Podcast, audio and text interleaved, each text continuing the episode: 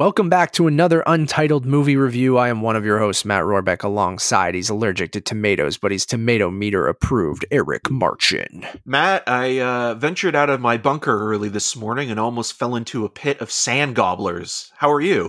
You made it out? I did. Luckily, there was a guy named Clyde there who helped me out. He said his name is Michael Rooker, but I call him Clyde. Yeah. Michael Rooker helped you on your way to get an iced coffee this morning in your sand gobbler cage. Yes, today we are reviewing Love and Monsters, a Netflix original film here in Canada, but has been released since like September, I believe. September of last year in the United States, distributed by Paramount over there, but they sold the international rights. Can you hear that? That's Boy. There you go. Oh God, I loved Boy. Love and Monsters, starring Dylan O'Brien as in the main role, Michael Rooker as Eric mentioned, and more.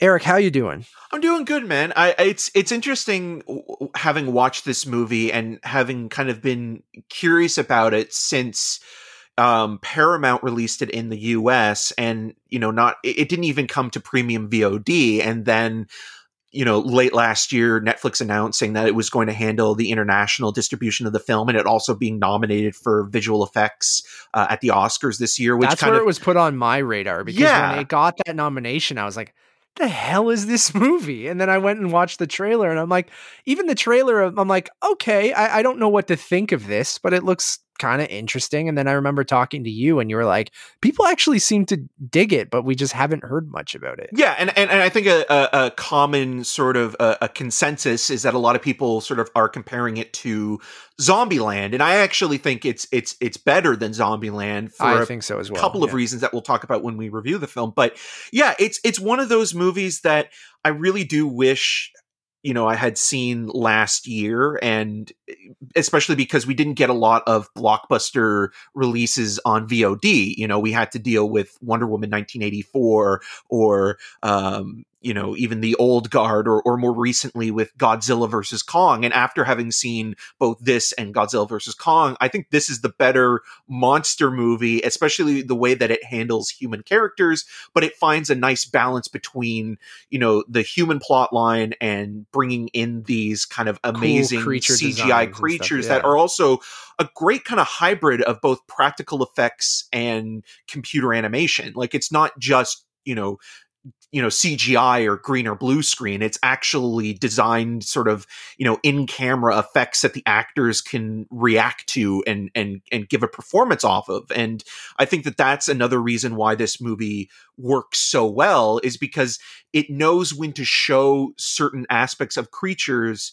and when not to. And the designs themselves, I mean, like, we've gotten to a point where, we're past Godzilla and King Kong and the Xenomorph and Alien, which are some of the best creature designs in film. Never, yeah. And as much as I like something like Super 8, and we'll talk about even J.J. Abrams a little bit with this as well, because there's a similar familiar sort of vibe that comes off that's Spielbergian, that J.J. Abrams has kind of been chasing. But the creature designs in this are familiar in that what they're referencing in terms of the mutations, but also they're very much their own designs and original sort of creature feature creations. They're all based on an actual insect or amphibian or reptile, or that's what was mutated in this world. But they all have a really interesting design. They're distinct and unique. Like, one is a giant toad, but then the way that they kind of play around with that and have the mutations is really interesting, right? Or they talk about giant cockroaches or different things like that. But they're not just a giant version of that animal or insect. They all have their own kind of really, really unique design. And I completely echo your thoughts on, like, from the moment you see the first monster in a scene, you're like, oh, this is really cool. And that's why it has that Spielbergian feel, is like, it has that kind of, what, going back to, even movies before, but, my favorite movie of all time, Jurassic Park, of just like mixing really interesting CGI that this movie was made on a modest budget, but then also using really interesting practical effects. So I know I'm repeating you, but I wanted to kind of jump in there and say I totally agree with you. Yeah, and again, what I'm going to the J.J. Abrams thing is with Super 8, as much as I like Super 8 for the nostalgia and, you know, the kids working together and sort of, you know, it becoming a monster movie, the monster itself in Super 8 is lacking. Like, you don't really remember it other than, like, there's a bit that's an homage to E.T., where these creatures, you know, they might have limited screen time, but they're used purposefully in not only the plot, but in terms of just, you know, they're not over-designed. You know, they could have overdone each one with the mutations, but they do just enough to make them threatening and interesting. And again, part of this sort of strange new world that we're in that has been sort of created because it's man-made. You know, the idea that Agatha 616, this comet that is about to hit Earth, yeah, you know, is stopped by a rocket and nuclear means that comes back to sort of pollute the planet and where all the radiation comes down and it only affects our wildlife, insects. And the first, I kept thinking to myself as a joke, it's like the first person that these creatures would get revenge on would be someone like Bear Grylls or something like that, you know? Yeah. But yeah. And then at the center of it, you have this emotional story that again, like it's a very classic one of, you know, Dylan O'Brien, who plays Joel. He grew up, he's 17 when the story begins, but we kind of get a flashback to him sort of, you know, with his parents, the day that all of this kind of went down, in Fairfield, California, which was kind of ground zero for all of this. And sort of, you know, as the story progresses and his journey goes on, we learn of his loss and also why he's making that journey, which is the girl that he fell in love with or was starting to fall in love with 7 years before, you know, we're in the present situation. They separated and are a part of different colonies. And we find out that Dylan O'Brien's Joel has reconnected via radio transmissions and is able to communicate with her and decides one day that I'm going to leave my colony, who are the closest thing to family, and, you know, go to her and be with her. And it's going to be a 7-day journey. And I have no experience whatsoever. Yeah, he's the worst one in his colony of, like, he's kind of the timid, kind of nerdy, isn't good at hunting or knows anything about survival. And I think that's, you know, the crux of his character is based on, can he make this 7-day journey to go see Amy with one eye and two E's across, you know, this epic journey. And I dug that. And I like Dylan O'Brien in this quite a bit. Yeah. I mean, we were talking about this yesterday, and I think you brought up a really good point, is that Dylan O'Brien is basically playing Adam Brody as Joel. Yeah, he has big Adam Brody energy in his whole performance of, and we talked about, like, the Adam Brody renaissance lately with small roles in Promising Young Woman and his lead role in Kid Detective, or even Ready or Not. Like, yes, that's a perfect example as well. 3 movies you guys should absolutely check out if you haven't, and Adam Brody is great in those. But yeah, I kind of liked his portrayal of Joel, which is Joel a reference to The Last of Us? I don't know. Any post-apocalyptic story, I will bring in The Last of Us at any point. So I will bring that up. But yeah, man, I actually was really, really pleasantly surprised with this, because I know talking with you, we heard good things, but I hadn't heard many people talk about it. So when that Oscar nom came out for Best Special Effects, I was like, the hell is this movie? I thought at first it was like, I thought it was going to be a foreign film that, like, you know, we'll hear about every once in a while, where you're like, oh, there was this really big budget movie that came out in Russia or China or something, or not even we'll eventually get a remake, but there's an English language title to it. So, you know, it's palatable for someone to click on Netflix or something like that. So when I watched the trailer, I was like, oh, okay. So it looks like a, you know, a low budget monster movie. And I'm like, that could go one of two ways. And, it really caught me off guard, because I actually thought this was quite wonderful. And it's a lot of the things that you talked about, from the creature design to the music to the heartfelt kind of, I said this, but like Ted Lasso energy that this gave me, of like, something that, not necessarily that he's a Ted Lasso character or anyone in there is just like, you know, so positive it should be obnoxious, but it somehow works. But that's kind of how I felt about the movie, with its heart and its core and its just overall energy. I just felt like it had such a positive energy, even in this kind of really kind of depressing situation where 95% of the world's population was killed by giant, lizards and insects and stuff like that.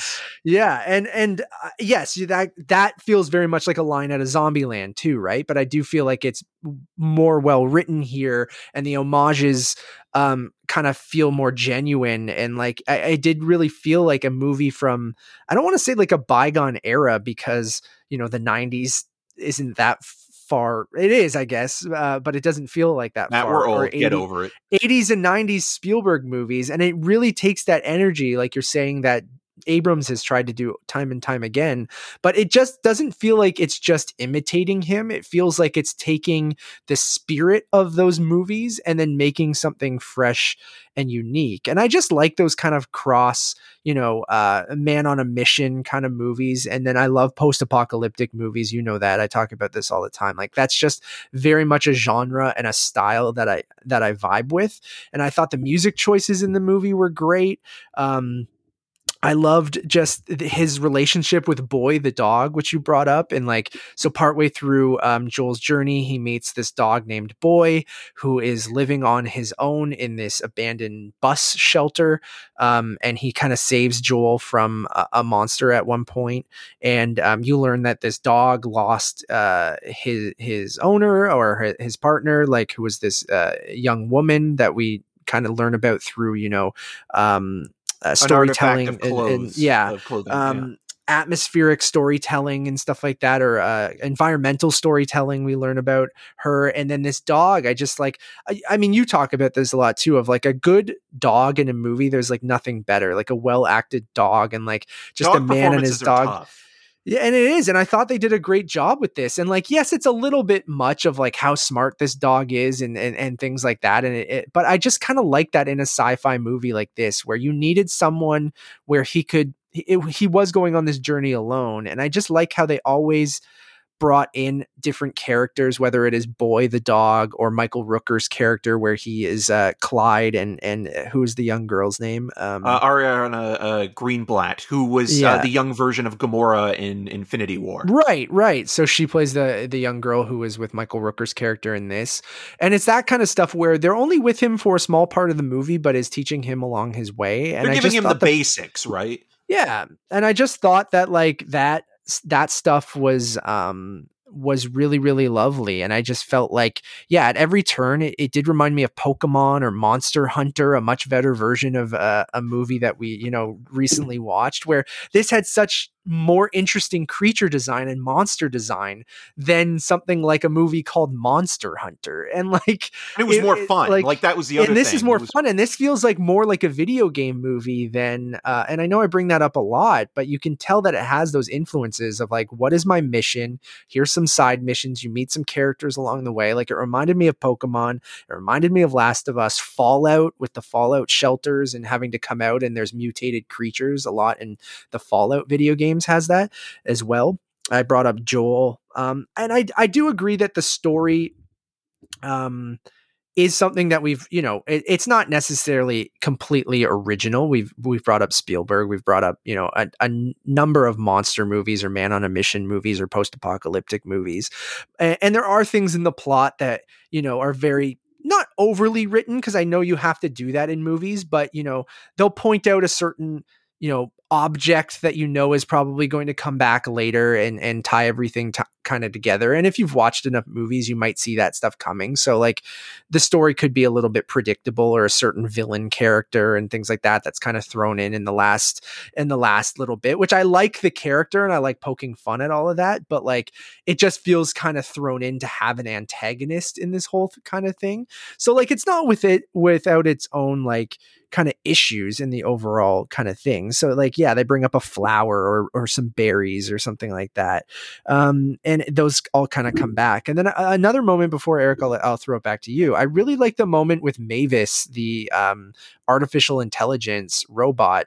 And I just like, it just felt like a very sweet scene of this guy who, lost both of his parents, always wanted to see one of these robots, but he was living in a middle-class family, and these were probably for, upper-class people, because it was Mavis spelled with a 1. So it was the first iteration of this kind of artificial intelligence robot. And he meets this version of it. And I just thought there's a very sweet scene there that I didn't, I don't want to spoil, but how he handles the aftermath of meeting that character, I thought just was such a great character moment of who this guy is. And like, in just something that is completely unnecessary what he did. And this is an artificial robot that doesn't necessarily, like, most people would just be like, oh, it's a robot, it's not thinking for itself. Like, yeah, it played. It's an empathetic listener though, Matt. It is. And then how he deals with the aftermath of that, I thought was really, really sweet. And just, that's kind of the Ted Lasso thing that I'm talking about, of like Dylan O'Brien's Joel character is just, and like his relationship with his colony that he leaves and stuff like that, and how that's all kind of developed. The movie just has a really strong heart to it, and I think like even the most cynical people, it's one of those things that you, it might not be the most original movie in the world and things like that, but I think that energy of that pure heart of this guy who just, you know, has gone through a lot and really cares about this person, but also cares about, you know, just people and things in general. And that whole thing of like looking, it's kind of corny, but like as humans and have these monsters killing off 95% of us, we always thought of them as the enemy. And the movie plays with some interesting things there of like, a lot of these things are just animals, and not every animal is out to kill you either. Right. Even if they're 20 feet tall. Yeah. Even if they're 20 feet tall and fucking crazy looking and scary looking. Like, I think that's really, I thought that was really sweet. And that goes back to that kind of analogy of Ted Lasso energy. And I feel like that stuff is like so pure that at first it might seem grating, and you're like, okay, like this is either corny or a little too schmaltzy, or like, okay, you see the good in everything kind of thing. But I think it ultimately, much like Ted Lasso, wins you over. And I feel like his character does, and the beats and the emotional core wins you over. And then it all goes back to those creature designs. As a fan of Pokemon and things like that, it was always fun to see what was around that next corner, right?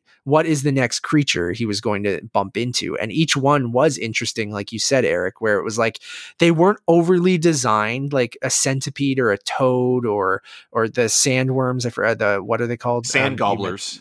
Sandgobblers and like things like that.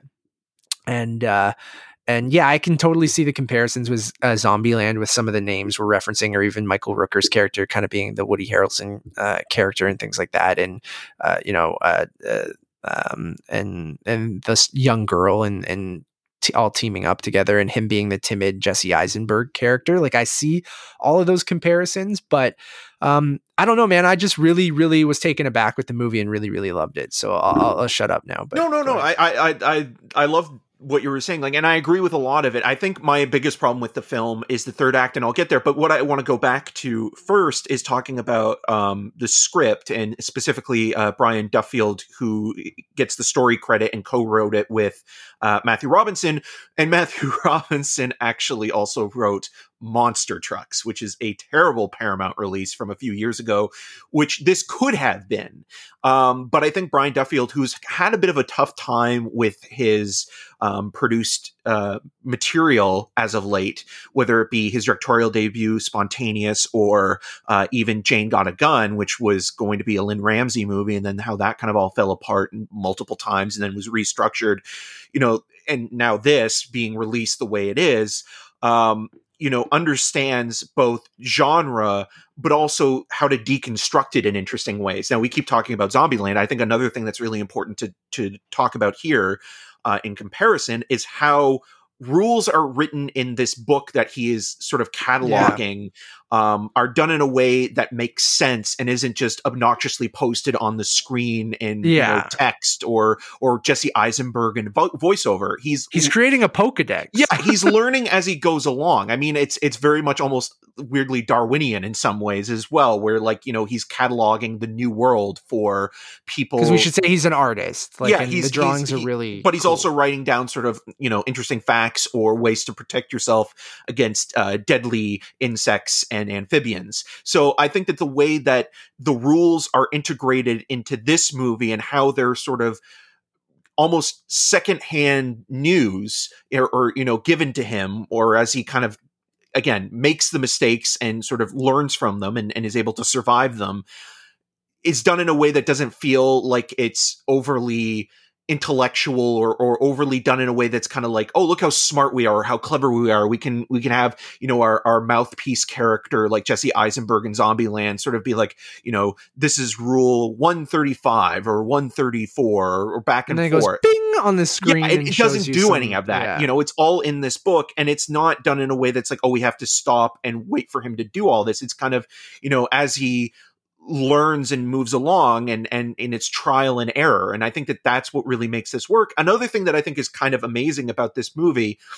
is that it's not just, you know, happy-go-lucky as I mean, I know what you were describing, it's a very positive movie, but it has a melancholy quality to it. That's fair. That it is thinking about, okay, a lot of these movies from the 80s and 90s are about a quest, whether they be romantic or adventurous or what have you, but you never think about, you know, the romantic interest other than being a romantic lead. And what this does in a very positive and interesting way is it kind of looks at this character, Joel and Amy's relationship, and says, okay, you know, they had something together 7 years as, you know, the events or as teenagers, but things happen over the course of those 7 years of separation and people change. Especially in these events. Yeah, and you can't just pine for a memory of something. You have to understand that, you know, people change, the world changes. You're not the same person you were 7 years ago, especially when you're an adolescent, when the world is much more melodramatic and, you know, all or nothing. And this is what it really kind of looks at, with also just, you know, Jessica Henwick's Amy being a human being and having her own, you know, thoughts and needs and protecting her colony. And when we get to that third act, I think the problem I have with the third act isn't to do with that. It's more to do with kind of, as you mentioned, you know, bringing in an antagonist and kind of feeling like we're rushing to get another action. We didn't need that. No. You could have done that set piece in a different way, I think, because I do ultimately like that set piece. I just don't love the setup of it with that villain we're kind of talking about. And most of these kind of movies have that in films. Like, we think of like Tim Robbins, even in the remake of War of the Worlds, with Tim Robbins, you know, kind of messing up. Good Tom Cruise line in this movie. Yeah, exactly. Like, I thought that was great. That's a perfect little thing, but I want to also mention that the cinematographer on this, Lachlan Milne, is the same cinematographer who shot Minari, and they could not be different looking in terms of their style. Yeah, this movie still looks nice though. And it's very slick.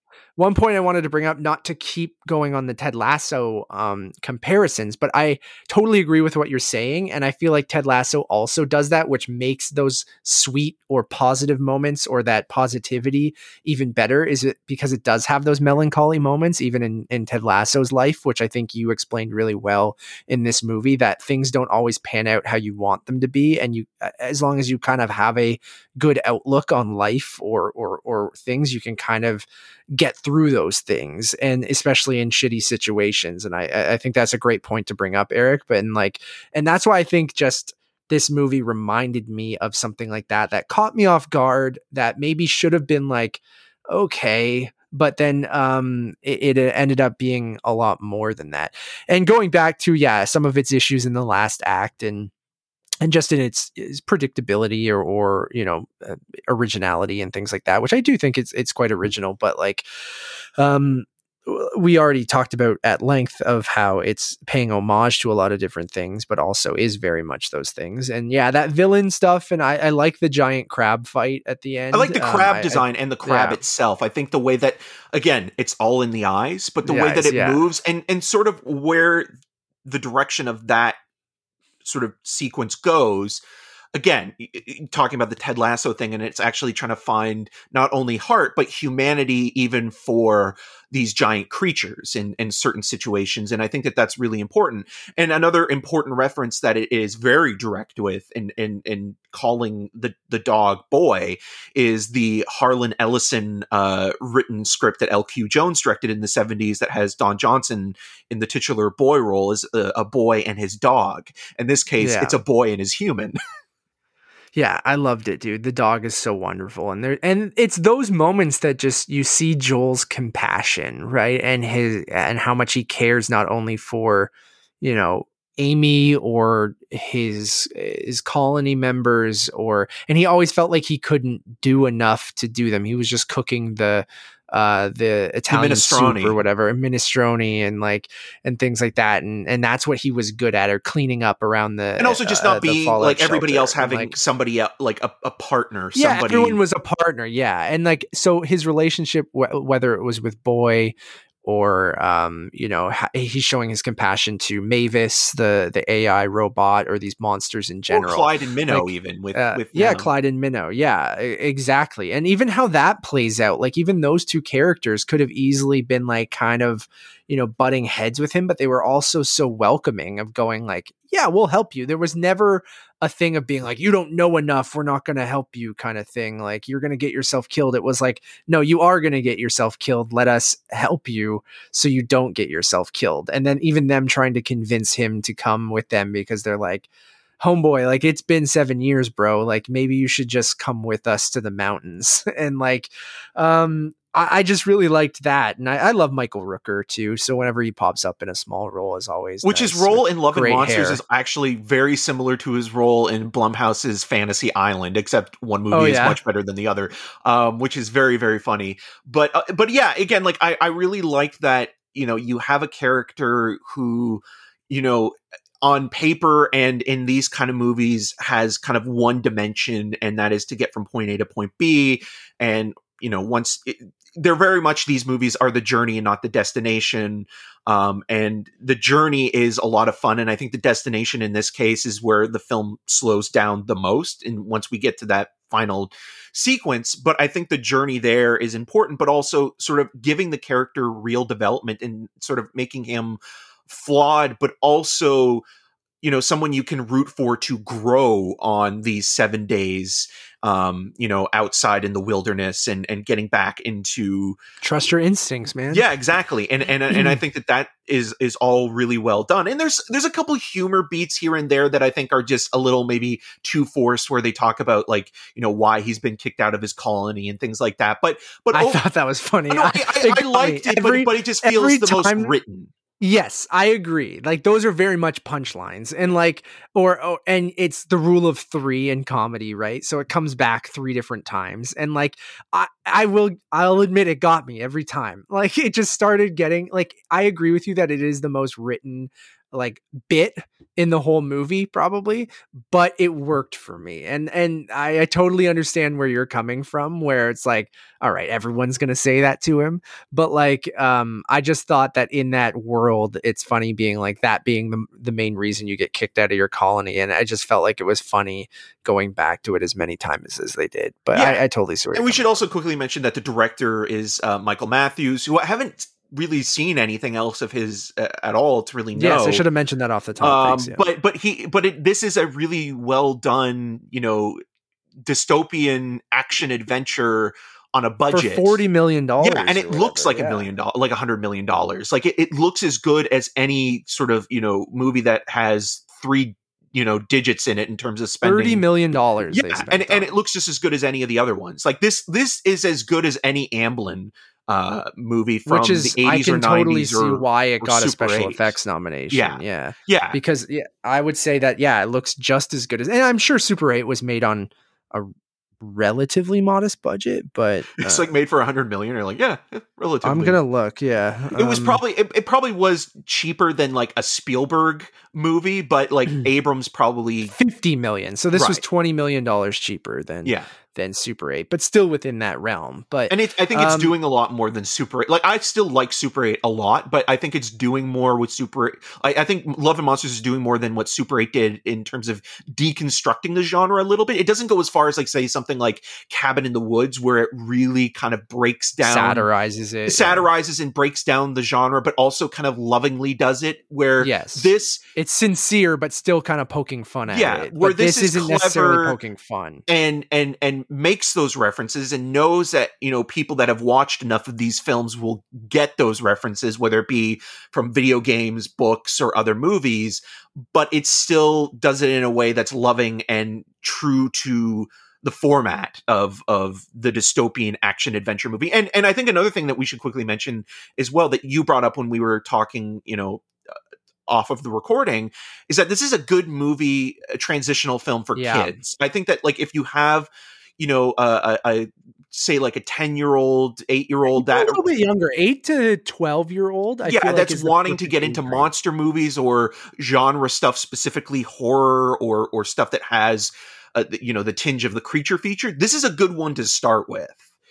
Because I don't think it pulls any punches, but it very much is a family film. Like, it's, I don't want to put it in that box. But it's not patronizing though either. Yes. And I think the perfect word and the perfect description, because like, I don't want to put it in that box, because when you say family film, you might think of something like a Monster Trucks or something like that, where, that type of kind of thing. And even we were talking off air about a different movie that we'll review upcoming that kind of has that vibe to it as well, but there's a lot more to it than that. But then is also, like you said, Eric, and like we were talking about, a great entry point for you don't want to show your kid Alien yet, or you don't want to show them maybe a different creature feature that's R-rated, but you still want to show them something that scares them, and it very much like Jurassic Park when we were kids. Yeah, and where Jurassic Park is, it was made for both that kids and adults, and I think that's what Pixar does so well. That's what many of these movies do. The best family movies or kids movies are the ones that me and you can enjoy as 32 and 33-year-olds, not having kids and not watching with kids, but knowing where all the homages come from, and just the deep emotion and the tone and the emotional core, right? Where a kid might get some of that stuff, but then to them, it's really much about the scares or the creatures or the excitement of those action set pieces, and introducing them to something that still has emotional weight and still is scary at times, but is very much palatable, where it's not like gruesome or terrifying or anything along those lines. Yeah, so, I remember Neil Gaiman talking about that when Coraline was coming out, and he kind of said that you sometimes need to have movies for kids that are not dangerous but adventurous, and that there are real stakes and consequences, so they can understand that this is how the world works. Not obviously giant monsters walking around, but the idea that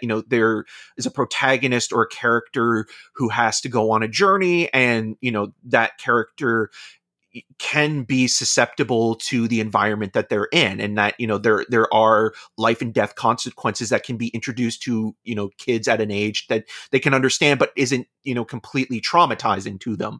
And I think that is important to do. And I think a movie like this will be that perfect kind of film for a generation of kids. I mean, you mentioned Jurassic Park, which is another perfect one, where it's like, again, and also Spielberg and, Amblin and things like that, where it has enough intensity. It might be a little too, I found the Jurassic Park, there are some moments where that are just burned into my brain, and having watched it totally too as young. A kid. Yeah. But then again, I watched The Fly way too young, but with Love and Monsters, there's enough there that is horror centric or scary, but it's not too indulgent or over the top in its visuals. It hides enough, but it tells you enough and informs you enough of what's going on, and kids will get it, but they won't be necessarily scarred for life because of it. Yeah.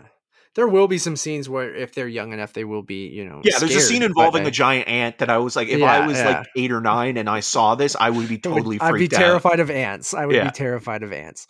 And I just, quickly to wrap things up, another thing of, Dylan O'Brien's Joel character being able to, tackle these monsters. I just love that line of, it's about trust your instincts. And I think that's another great message of the movie. Unless it's the movie with Anthony Hopkins and Cuba Gooding Jr. Instinct is not a movie to trust. But just how he was able to survive was just trusting his instincts of going, what I'm not overthinking things. It's just, how am I going to survive? And then trusting that. And be willing to listen to others. Yeah. Yeah, exactly. And learn from those mistakes, because that's another great thing about this movie, is that it's you don't really know what you have until it's gone. I mean, obviously it's a Joni Mitchell quote as well. But it's just you don't the things that he had, you see them differently from the beginning, and then you see them in a new light by the end of the movie. And I think that's another thing that this movie does really, really well, in sort of, again, it's thematically rich, but it also is doing it in a way that again, for kids and adults, they'll both enjoy. And you mentioned as well, and I felt the same way while watching it, where I was never distracted or felt like I went into my mind thinking, okay, when is this going to end? Like, it's a very watchable and enjoyable movie to partake in for only about an hour 40. So yeah, this will be a movie where it's criminally underwatched because of how they marketed it. I'm hoping this Netflix international release, because I think it's Netflix everywhere except for the US, correct? And I think that should bring a lot more eyes onto this, which will then get people in the US to hopefully watch it. And I'm hoping Paramount maybe throws it on Paramount Plus fairly quickly, because I feel like they should definitely capitalize on this Netflix release. And I know they want the VOD sales, but it's already been out since, like you said, September or something like that. Well, it also has a physical media release both on Blu-ray and 4K in the US. And I believe our friend Mike Muntz actually imported a copy. He did. So he's watched it a while ago. Yeah. And I might have ordered one on eBay. Yeah, I'm even thinking about maybe picking it up. I don't buy many physical releases, but you don't get very many Netflix films on physical, and I don't think this is coming to Criterion, unfortunately. No, but it is a very enjoyable movie that is a kind of a nice surprise. So, you know what? I went back and forth, Eric. I think I'm going back to my original rating, and I'm going to give this. I really, really loved this. I'm going to give it a 4.5 out of 5. I'm going to give it a 3.5 out of 5. Where, like, I really enjoyed the movie. I just think that the last act, the destination of the film, it kind of slows it down. But again, it's so enjoyable and so, like, it's a nice kind of reminder of a blockbuster being able to work at home, but also it kind of gives you hope that, like, you know, down the line that we'll get some stuff like this when we do eventually return to theaters. Yeah. So I'll scream this from the rooftops. I want everyone to watch this. You might not want to scream though, because you might attract the Queen Sand Gobbler. Love it. Thank you all for listening. We really, really do appreciate it. If you liked this, we have another show called the Untitled Movie Podcast that we would love for you guys to go check out. It is our long form, free flowing kind of conversational podcast where Eric and I kind of just shoot the shit about what's going on in the entertainment industry and things like that. On our last episode, we talked about South by Southwest, our experience at that festival, as well as Black Widow moving to a Disney Plus Premier Access hybrid model, my experience in VR, among other things. Also, we have a ton of other reviews that you guys can check out right now. So we have reviews for The Unholy, the aforementioned Godzilla versus Kong, if you want some more monster content, Mighty Ducks Game Changers, episodes 1-3, Bad Trip, another Netflix film, Nobody, Invincible, episodes 1-3, Falcon and the Winter Soldier, the Snyder Cut. So lots of stuff over on that channel. And if you're listening to this now, Nobody will be available on Premium VOD April 16th. Right? So yeah. So in the next few days, we'll make sure to post about that on social too, because no one in Canada probably had an opportunity to really see that movie. No. So which is unfortunate. Thank you. You can follow us on all those social medias at untitled_cast. Please drop us a review on your podcast service of choice if you would be so kind. It really helps us out. And as always, my name is Matt Rohrbeck. You can find more of my work around the internet, but mostly at untitledmoviepodcast.com. And you can follow me on all of those social medias at Matt Rohrbeck. I'm usually bumming around Letterboxd and Twitter. And I'm Eric Marchin. You can find more of my reviews, video reviews, on rogerstv.com/cinemascene and on the social medias at EM6211. Until next time. You got kicked out of your colony for stealing food?